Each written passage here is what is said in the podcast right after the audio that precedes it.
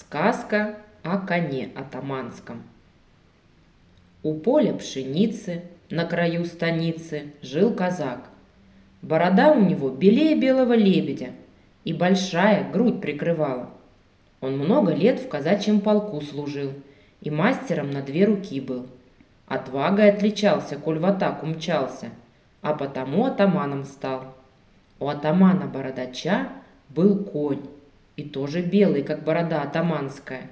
Конь прыгучим был, конь летучим был. А рассказать тебе сказку о коне атаманском? Если да, то слушай. У поля пшеницы, на краю станицы, жил казак. Борода у него была белее белого лебедя,